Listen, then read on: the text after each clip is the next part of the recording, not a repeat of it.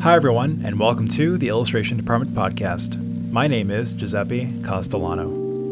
In this podcast, I talk to folks in illustration, graphic design, publishing, animation, and other creative fields about their beginnings, their successes, and the bumps and bruises they've experienced along the way. In this episode, my guest is illustrator and printmaker Frances Jetter.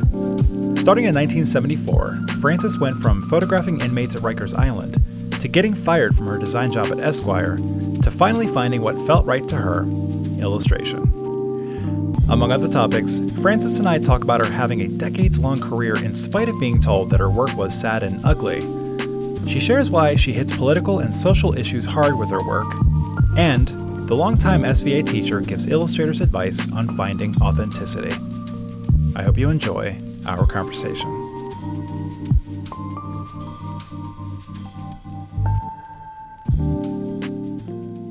Where are you? I'm uh, on Broadway and 79th Street in Manhattan. Upper West Side? Yes. Um, is that where you grew up or? I grew up in Brooklyn. Where? Ocean Parkway between N and O. Do you know where that is? I do know where that is. That's that's past that's what is that? King's uh what neighborhood would that be? Is it Midwood? I'm not sure. I'm not sure either. Just when I feel like I have a grasp on what the neighborhood is, the real estate agents change it to something else. Um, it's a little bit. It's a little bit short of Coney Island. It's actually quite short of Coney Island. It's between Prospect Park and Coney Island. Right. Yeah. And I found out that Ruth Bader Ginsburg went to my public school. What? Yeah. That's amazing. that was nice to know. Of course. I um I grew up in Baltimore, but I lived in Brooklyn for a bunch of years. My wife, my children, and I. Um, our first apartment in Brooklyn was in Windsor Terrace, which is Ah. south of Prospect Park and west of where you grew up. And um, then we moved out to Bay Ridge, which is south of that, by the Verrazano Bridge. Yeah, I know where that is. Where Mm-hmm. are you now? I am in Chester County, Pennsylvania, about a stone's throw away from the Brandywine Museum of Art. Oh, Mm-hmm. ah. hmm We moved a few months ago. Um, it was just, you know, I, we've always wanted to move at some point, but COVID just sort of kicked our butts into gear, as it were. Must So, be easier to live there than New York. uh, in in many ways, um, in many ways, in some ways a bit more difficult, or even just a bit more annoying. Like the bagels here are awful. They're just imagine. awful. God. And I, you know, living living in New York for 20 years, you'd hear those stories. You hear like, oh, the pizza is better here, the bagels and the bread is better here, it's in the water and all that. I was like, yeah, yeah, whatever, come on. No, it's true, man. It is so true. The pizza out don't here know is why. awful. Yeah, why can't they make good pizza and bagels? That's weird. It's so weird. Anyway, so you grew up in Brooklyn. What uh, was your? Were you like a you know a, a, a drawer as as most kids are? Were you a doodler? Yes. Yes, I always drew. I lived in a house that was a four family house and we are all related. And uh, I had an older cousin. I have an older cousin, and he was going to Pratt for architecture. Uh, he bought me my first great art book that really was important to me. And he was a wonderful influence. And the cousins downstairs were uh, interesting and creative, smart um, in visuals and um, in words. What was the book? Do you remember the title of it, or do you have it handy? Yes, I have it, the Golden Encyclopedia of Art. And I think I was about 11 and a half when he gave that to me. Um, doing some research on you, I learned that your grandfather came to America from occupied Poland in 1911, and he got a job as a pocket maker in the garment district in New York. Um, the reason I bring that up is because my father had the same beginning. Um, He wasn't fleeing war or persecution, but he was fleeing a life of uh, being a farmer, which he didn't want. Um, So he came here from Italy in 1966. His first job was sewing the inner lining of coats at a, in, a, in a garment like factory. Oh. Yeah. And did he do that for a while? Uh, just for a few years, and then he got a license cutting hair, and then he became a hairdresser. Um, but I learned that your family, I mean, it, be, being in the garment district, I mean, there's there were it's quite a connection between that and you and your upbringing. Um, yes, uh, because the union was very important to the entire family. Uh, and other relatives, including my father and uncles, and mm-hmm. a lot of friends and family members uh, worked in the factory. My grandfather helped to get them jobs. And they were committed to the union. My grandfather was really adamant about that because he thought that things were unfair and he wanted them to be fair. Right. Uh, to have a living wage. Isn't that amazing? What I mean, isn't it amazing that a century later or so, um, these are the kinds of conversations we're still having politically? Exactly. Word for word for word, word for word. You know, fighting for yeah. a living wage. Exactly. It's incredible. Um, what was it about the work of of uh, Käthe Kollwitz that most connected with you? Well, that actually there was a picture in way in the back of the Golden Encyclopedia of Art. And my favorites tended to be in the back of the book, and there were very small pictures. And there was something called Seeds for Sowing Must Not Be Milled. And there was also a George Grosz picture. Mm. And those are the things that I'm most related to mm-hmm. in the whole book. I think the humanity in her work and the beautiful drawing, the political content, um, many things about her work yeah. mattered to me. Why do you think those pieces were in the back? The the stuff that was in the back of the book wasn't considered to be the most important artists. Ugh. They were kind of like, you know, hmm. sidebars in a way. Um, for folks who don't know, Käthe Kollwitz was a German artist, a printmaker, a sculptor. She was the first woman elected to the Prussian Academy of the Arts. Her intaglio pieces are unbelievable. I mean, I, she she could draw with the best of the best, but more than that, she was able to capture the the expressions and gestures of pained and oppressed people with an emotional resonance that really does does stop you. So it's it's disappointing to to hear that they, you know she was relegated to a small square in the back of a art book. That's true. I don't know if they would do that these days. They would certainly want to be more politically correct than right. to put, you know, the only woman in the book in the back. Maybe there was one other woman earlier in there. Mm. Um, but the strength of that work, in the drawing, and later I found out that she repeated the same piece again and again. So there was something she was after that she felt she wasn't getting in some of them. Right. Uh, and I agree. I think the intaglio pieces are the most incredible, and the lithographs are great also. Yeah, yeah. You know, most of the work I've seen of hers is black and white. The same can be said for you. It appears to be a, a conscious choice. Is is that would that be safe to say? Uh, no, I don't think that it has been a conscious choice, but color is not something that is that essential in my work, I think. Mm-hmm.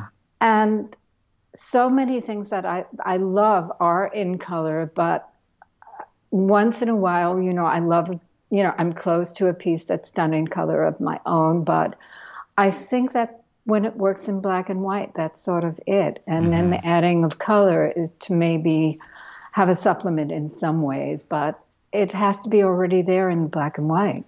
Right it's not a conscious choice, but it's something that certainly doesn't seem to be impeding your career. Like, have you ever had art directors or anyone else, any other art buyer say to you, you know what you need to do? Add more colors. Your stuff needs to be brighter. Like, did you ever come across something like that? Well, I came across something else. Your stuff is too heavy, it's too sad, it's too strong, it's, you know, ugly. Uh, stuff like that is what I heard. And wow. Eventually, you know, when I started working, it was around 1974 when I started illustrating.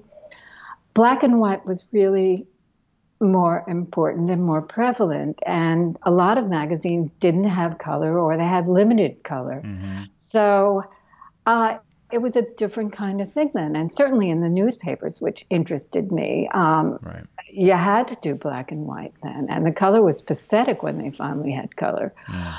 Um, but then later on, when they had color, they wanted color. Um, so I got very used to working in color, and okay. it mattered to me that it felt right. And sometimes it was easier to make an image clear when you had the choice of color. Sure. Uh, so that was different. And then I also, I don't know if you know that, I did a lot of book jackets. Mm-hmm. Um, some of them were for young adults and some for younger children, but they were smaller publishers. And this art director really fought for the work. And there I was more of a designer, so I can do whatever I wanted, whether it was sculptural or collaged or uh, a lino cut, mm-hmm. you know, and work with the type also. So right. Those pieces were all color, and that was a different experience since it was getting away from the printmaking. Yeah. You studied photography at Parsons. Um, at the time, you had no idea what illustration was. To use your uh, to use your own words, how did you wander into illustration? Well, I took a graphic design course at Parsons, and Parsons was then a three-year school, mm-hmm. and I took academic courses to uh, to, to get a degree. Uh, and I didn't really know what graphic design was then either. I wandered into that. You know, um, I was kind of expected to go to Pratt because my cousin did, right. but that was my act of rebellion to choose Parsons and to choose graphic design. Mm-hmm. Um, and the graphic design course was like the Bauhaus. It wasn't like I think graphic design is is often taught taught today. It was a combination of things. And with one teacher, we were really able and encouraged to do images that were figurative, illustrative, not, you know, corporate looking at all. Mm-hmm. Um, very idea oriented. And that was quite interesting to me. Mm-hmm. I had been exposed to photography in courses in high school and felt close to that. And I really admired one of the teachers, Larry Fink, um, so I had his courses, and then I ended up mostly studying photography. And then I uh, had um, a master's class with his teacher, Lisette Model, who was very old at that time mm-hmm. and a great photographer also. That was what I did in school. Uh, an early job um, made me think that wasn't that I wasn't destined to be a photographer. A job in school involved going to a work study thing, mm-hmm. mental hospitals and prisons, and they sent entertainment there, and I was supposed to take pictures there. And the prisons were really it was very enlightening to see these prisons, Rikers Island and sure. um, some others, in the Queen's House of Detention, but in the mental hospital, somebody said, you know, you could be here as well as anybody, you know, who's here could be here. Thanks a lot. But true, probably that any of us could end up in yeah, dire straits. That's true. And how would you like it if someone took your picture? That's a good point. So they were sending entertainment and they wanted pictures of the audience. So then that was the first confrontation with that. Hmm. The other thing is, I'm a shy person, and that's, you know, um, I guess it's limited as far as being a photojournalist, uh, but that didn't really change things. Uh, I got a job outside after I finished school as a designer in the Esquire magazine uh, promotion department, mm-hmm. and I did mechanicals there. And I got fired before the year was up. I was so fired? nervous uh, that every time you did mechanicals with ink then and you had to spray type oh, and yeah. do that. Mm-hmm. And I was mm-hmm. so nervous that everything got, got smeared. Uh, so I got fired. And um, that seemed to be, it was devastating, but I had to start to look for work. And when I was looking for work with this mixture of portfolio that no one could survive with today because it had a number of things in it, I started to get work as an illustrator. And I didn't know that illustration could be about thinking and solving problems. I, I had no understanding of that. Hmm. It turned out to be exactly what felt right. Right. Yeah, and you're now, I mean, this was so you started in 74, do some math, it's a long time. Your clients include the New York Times, the Washington Post, Time, The Nation, The Village Voice, The Progressive. Um, there's a theme there, by the way. Um, I'm guessing you've never done work for the National Review. No, I haven't, but I did work for Business Week, computer magazines, um, a number of publishers. Mm-hmm. Uh, you know, uh, Sports Illustrated, things that you that I probably didn't list because I kind of made a, a shorter list of it. Mm. And I think the things that mattered to me had to do with with rights and politics and right. that kind of thing. So that's probably what I focused on. But um, having to make a living and also to keep busy, uh, it wouldn't be a good idea to only do, you know, those places. You would starve to death. Um, so you're saying that if the like uber conservative weekly Gazette called you up, you might want to, you might take that job. No, I wouldn't. No. No. And I didn't take that kind of work. And mostly I got jobs that were right politically for me because right. the art directors were very conscious of the person they hired sure. and that person's view. Um, and my work was now it looks normal, I guess, but then it looked really pointedly aggressive for publication. So um, that had something to do with the work that was mm-hmm. that I was asked to do. Mm-hmm. Yeah, I mean, were were you finding jobs early on the same way everyone else did back then? Just sort of quite literally pounding pavement and trying to meet up with art directors and things like that. Yes, and the amazing thing is that you could meet up with just about anybody then at the top magazines. Right. You can't do that now, can you? no. What do you What do you, you tell your hope for a drop off now? right. What do you tell your students at SVA about that? Like when you when they ask you like, how do I get jobs now versus you know back when you did, eh, you know back when you started. What what what, what would you recommend? Well, I sent mailers out then, and of course it's different now with maybe you know sending them your website and mm-hmm. having things on Instagram. It's quite different. But I always tell them to look at whatever publication or place, look at it carefully, see that they have something that resembles the kind of work you do. Mm-hmm. If it is so far out that they're never going to use you, it'd be better to focus on first the stuff that you really like and where you think your work fits in. Mm-hmm. Uh, and if that gets too narrow, you might need to enlarge it. Like if you do like to do portraits or if you're good at caricatures, then, you know, do more of those and send those out. And right. you have to remind people. And I tell them that. And I also tell them, I think, you know, when I went out, it was a very, a much clearer place where you can see all these magazines or newspapers and know where your work might fit in and pursue it. Right. And now it's quite a bit, it, it's scattered. It's hard to find those places.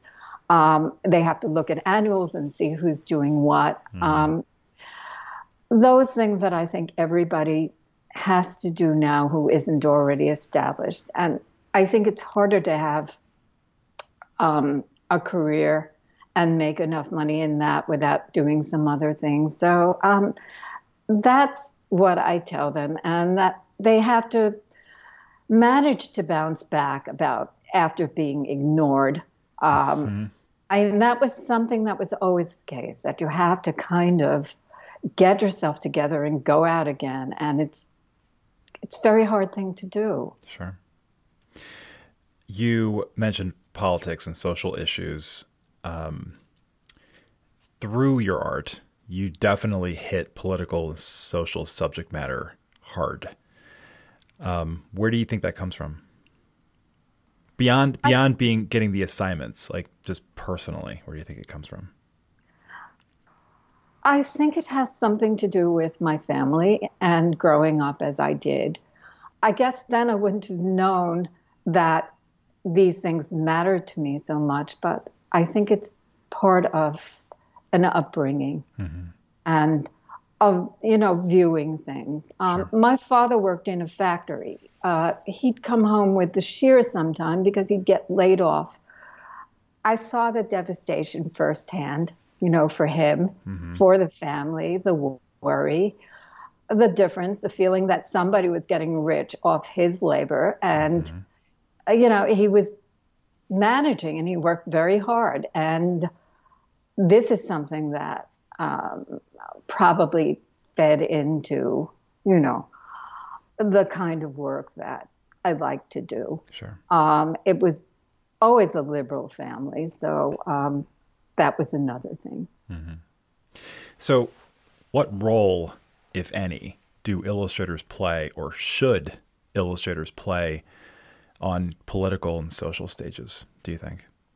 I wouldn't say that anybody should do anything other than what's true to the person himself or herself. Mm-hmm. To me, it doesn't matter. And I certainly wouldn't give students political assignments. Um, if they choose to go that way, that's another thing.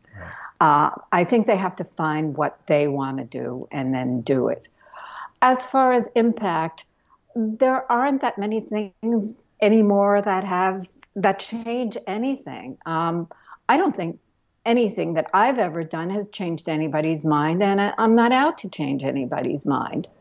Uh, there are extreme examples where there's something that happens that's terrible, but most of the time, people don't even see the illustration. It's a funny thing that, you know, the art director and art director of the New York Times, Jerelle Kraus, once said to me, it's amazing that people don't even know there's an image on the page or years ago. Uh, it's it's shocking but that's the reality of it unless somebody chooses to get offended. Sure. Oh well yeah. yeah i mean the same can be said in the children's book world when there are authors who are enjoying tens of thousands of followers and then they post a cover reveal everybody and they don't credit the illustrator and the comments are that's such a great cover. Good job. Oh my god we're so happy for you. This is so great. And then the author is saying thank you. Oh so uh, that's a whole other conversation frances that i don't even want to get into at this oh i know. Oh my god. Um, so your vision is quite unlike what one normally would think of when they think of editorial illustration these days. Um, I, I could be wrong there, but uh, your work has is such um, I don't know. There's a rawness to it. There's a there's a direct to paper kind of feel to it. I mean, you, you lino cuts. You don't get a whole. There isn't a whole ton of folks getting into lino cuts. There are a ton of folks getting into like digital brushes and stuff. You know what I mean? Yeah. Um, but I, am pointing that out because I, I, get a sense from illustrators that if their work doesn't follow some stylistic trend du jour, that they won't get work. In fact, one illustrator emailed me saying that a quote industry pro, I don't know who this person is, but I do not like them, told her that traditional art isn't accepted anymore. This ah. is this is recent.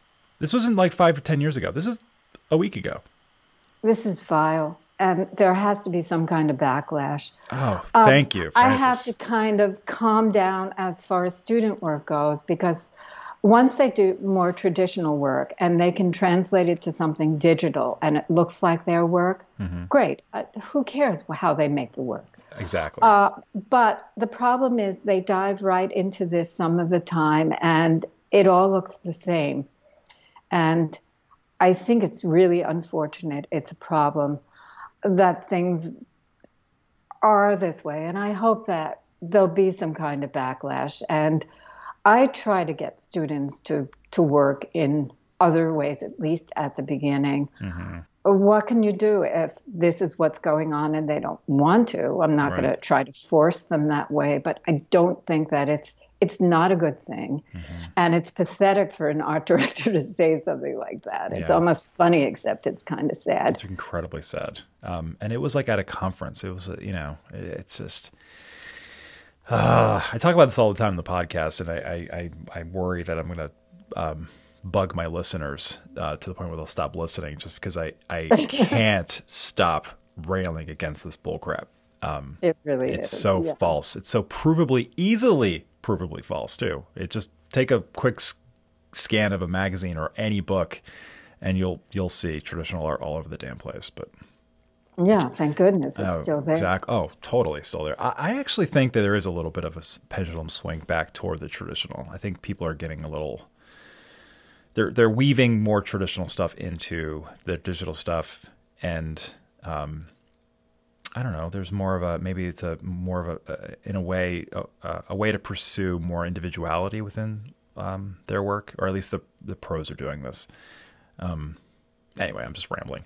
So no, I think that's the case that uh, that there's going to be some kind of backlash to it, uh, but it's always been trendy. Illustration has always been trendy uh, and it goes on to something else. And uh, and then there are people who are not part of those trends.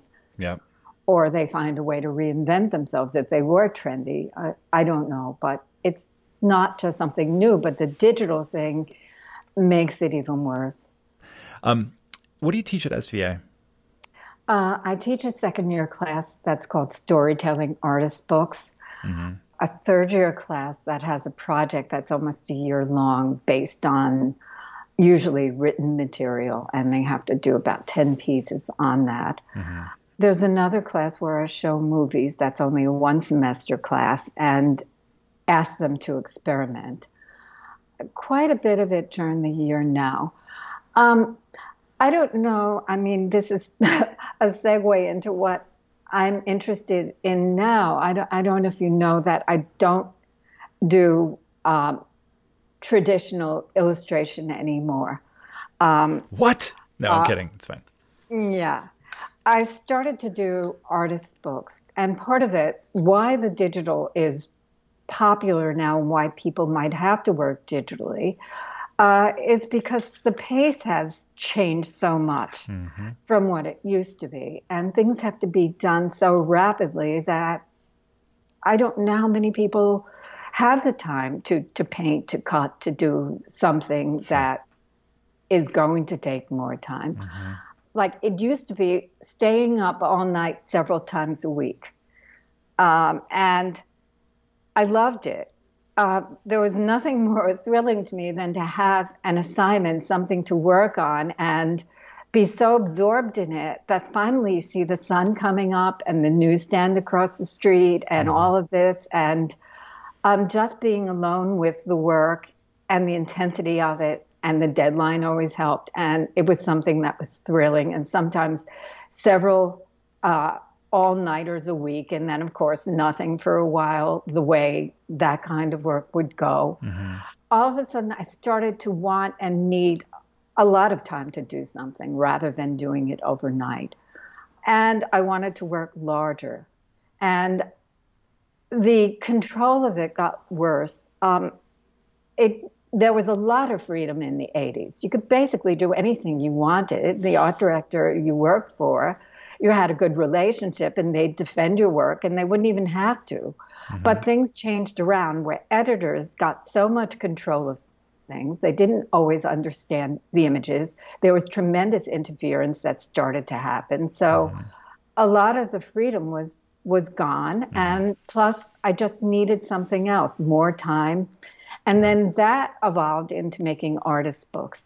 And to me, this is still illustration it's storytelling. Mm-hmm. It gets into all the things that you might do for a magazine or newspaper, and it's longer range. And I like to do the writing and to, to put these things together. Sure. And that's what I started to really concentrate on about 2009. Mm-hmm. These books end up in uh, they're in the Library of Congress, the New York Public Library, Stanford University, UCLA, a number of other places. But I think being out there is very important, and these are in, you know, not the same thing as having something in a newspaper. Sure. Um, so, but I think in the future, going after having them published as books, uh, not just artist books, would be something to to go for. Yeah, and I, I suspect that I mean years, decades of working traditionally has has influenced more than influenced your decision making while working digitally. I mean, I think that's the point. That is the point. Not not you know one or the other. It's learn one, which will help the other, which will help your decision making with the other. Absolutely, yeah. And I don't work yeah. digitally, but now I incorporate elements of collage that are digital, and it's still, you know, from a linoleum block, which is my primary mm-hmm. material. Mm-hmm. And it's always been a mixture of, you know, between what has been called fine art and illustration. Mm-hmm. Um, I don't see the separation. It's a very snobbish thing that some people in uh, the so-called fine arts see, but sure. I I don't see it. It's either good or it's not good or somewhere in between. Mm-hmm. You know, someone who said they were a student of yours said, and I quote, "I had Frances as my thesis professor. She is inspiring and just harsh enough to make you get your work done." She can seem brutally honest, but if you listen, your work will look great. It's the brutally honest part that's interesting to me. Very nice. and I've been thinking that I've been taking it easy on them. uh, well, that's my question. Of late, I mean, like, does this whole are we are we now in an environment where you can't be brutally honest? You can't even be honest when it comes to critiquing your students' work in college? I think I'm being gentle these days, and apparently not. you know, it's not the first time that, that that happens. And generally, we get along after two semesters at the end of the struggle. Mm-hmm. But um, I think it used to be clearer cut also. You know, teaching in continuing ed or early on and preparing people for editorial illustration, which was a clear cut thing, newspapers and magazines, because mm-hmm. uh, that was mostly my focus, with some book jackets maybe. Uh, and what was going to help them in a portfolio uh, was more clear cut than what is going on these days. Mm-hmm. I guess that I'm trying to be a little gentler because people didn't like to be criticized then, but now it's where they get to review us and evaluate us and all of that. And, and I'm not petition and petition to get you fired. I mean, am I taking it too far? Be. Well, I don't think they're doing that yet to me. But no, not you, not you, but possible. but petition could to happen. one fired. Yeah, it could happen with too many hate letters. Yeah, that's that's that's my that's kind of where I'm going with that. Um, what would you say? So you start in 74. What would you say, other than like the whole you could meet art directors, now you can't. You could critique college students, now you can't. I'm, I'm oversimplifying, I know. Um, uh, what would you say is the biggest difference as a professional illustrator between then and now? Um, there were so many publications, so many book publishers that somewhere you might be able to find a place to work and somebody who supported your work. People are scared for their jobs and have been for a long time now. So mm-hmm. that's changed around a lot. I think the young people going out can still find good art directors to work for sure. and people who are going to support them. Uh, they might have to be making more changes and not have complete freedom, but they can probably, I'm I think they can find people to work for who respect their work and have a good life okay. doing illustration. But then I don't think there were more people doing it. And certainly people graduating from school even a long time ago, you know, the same, probably a similar percentage would really pursue it and stick with it. Mm-hmm. But I think also that somebody could be hopeful of having their stuff left alone in the 80s. pretty often if you worked for a few publications. And now I don't know that that's the case. What do you think? Um, I asked that question to, I posed that question to a few folks who've worked in the 70s um, or were, you know, an agent in the 80s. And it's usually the same, usually the same, similar answer. You know, obviously the internet is the biggest or one of the biggest changes. Um, there are some social changes uh, with respect to, you know, highlighting and focusing, underscoring, boosting, supporting, um, you know under underrepresented and misrepresented voices in the art world, that kind of thing. Back mm-hmm. back from back from that time. There are there are a number. Yeah. There are a number of different changes. I, the biggest one that I keep circling around and trying to find out like more about it, which is why I asked you about it because you work in the '70s. Is the whole like finding jobs thing? I think is it. The question is: Is it harder to find jobs now than it was in the '70s? And some people say yes, some people say no. I, I just don't know. I'm not, my own personal answer isn't concrete yet. I don't know either if it's harder because now people who are in school are used to navigating the internet and finding places. But it was certainly more clear cut mm-hmm. years ago than than it is now. Right. Um, so Speaking of illustrators looking to find jobs, there are folks listening in on this conversation. And um, what would you say to them, especially folks who are just kind of looking to do what they want to do, to use your words from earlier? Well, I used to be kind of contemptuous of people who said, What do you do for your what kind of work do you do for yourself? Uh, because i'd always think this was mine. This was absolutely what i wanted to do you know with illustration. It wasn't where there was something else that i really cared about. This was what i wholeheartedly loved mm-hmm. and wanted. So that's going to be important to i think maybe there are some people who can separate um, what they really love and want and what they're doing for someone else.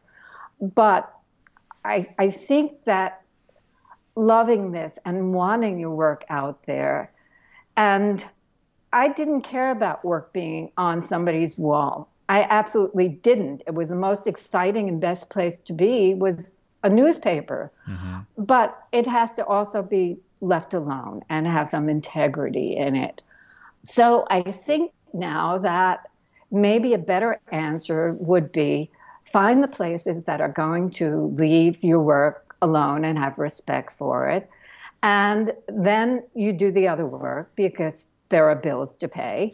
uh, and you do it as as well as you can possibly do it. Mm-hmm. And then you have some other outlet for things when things aren't going right and you don't have a way of self expression, then do what allows you that and have a combination. And I think now that might be a better thing to do. And all of a sudden, I care about my work being in you know on beautiful paper and i don't if it's on somebody's wall why not or in a gallery uh, at the same time as i care about it being out in the in the world um, in publications so maybe this combination is something that they might think of um, and have a good life doing whatever it is that allows them some freedom.